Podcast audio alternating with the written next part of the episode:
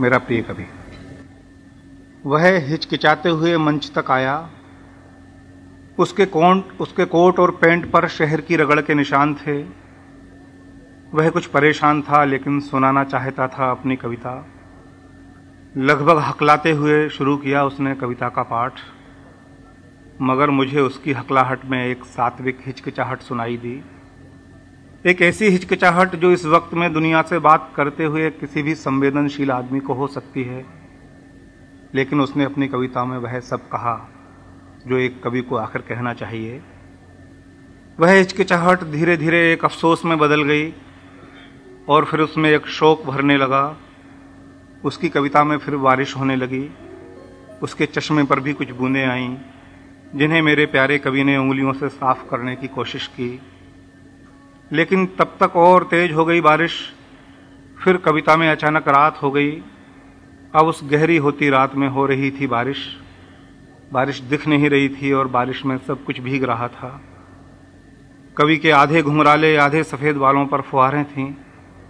ओंठों पर सिगरेट के धुएँ की चहलकदमी के सांवले निशानों को छूकर कविता बह रही थी अपनी धुन में। एक मनुष्य होने के गौरव के बीच संकोच झर रहा था उसमें से। वह एक आत्मदया थी, वह एक झिझक थी, जो रोक रही थी उसकी कविता को शून्य में जाने से। कविता पढ़ते हुए वह बार बार वज़न रखना, रखता था अपने बाएँ पैर पर। कविता पढ़ते हुए वह बार बार वज़न रखता था अपने बाएँ पैर पर। बीच बीच में किसी मूर्ति शिल्प की तरह थिर होता हुआ, एक शिल्प जो काव्य पाठ कर सकता था। उसके माथे पर साढ़े तीन सिलवटें आती थीं और बनी रहती थी देर तक। मैं अपने उस कवि से कुछ निशानी, जैसे उसका कोट मांगना चाहता था, लेकिन मैंने अचानक देखा उसने मुझे एक गिलास दिया और मेरे साथ बैठ गया कोने में। उसने कहा, तुम्हें मैं राग देश सुनाता हूँ। फिर उसने शुरू किया गाना। वह एक कवि का गाना था, जिसे गा रही थी उसकी नाजुक और अतृप्त आत्मा। एक अतृप्त आत्मा जो बेचैन थी संसार भर के लिए। एक घूंट लेकर उसने कहा, तुम देखना, मैं अगला आलाप लूँगा। और सुबह हो जाएगी।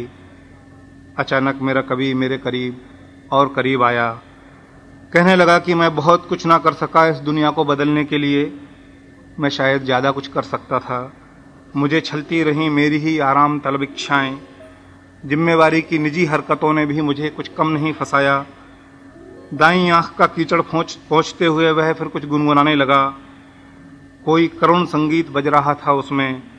मैंने कभी ना सुनी थी ऐसी मारक धुन। मेरे भीतर एक लहर उमड़ी और मैं रोने लगा। उधर मेरा प्रिय कवि अपने अंडाकार चेहरे में एक भ्रूण को छिपाए, मंच से उतरकर चला आ रहा था अपनी ही चाल से।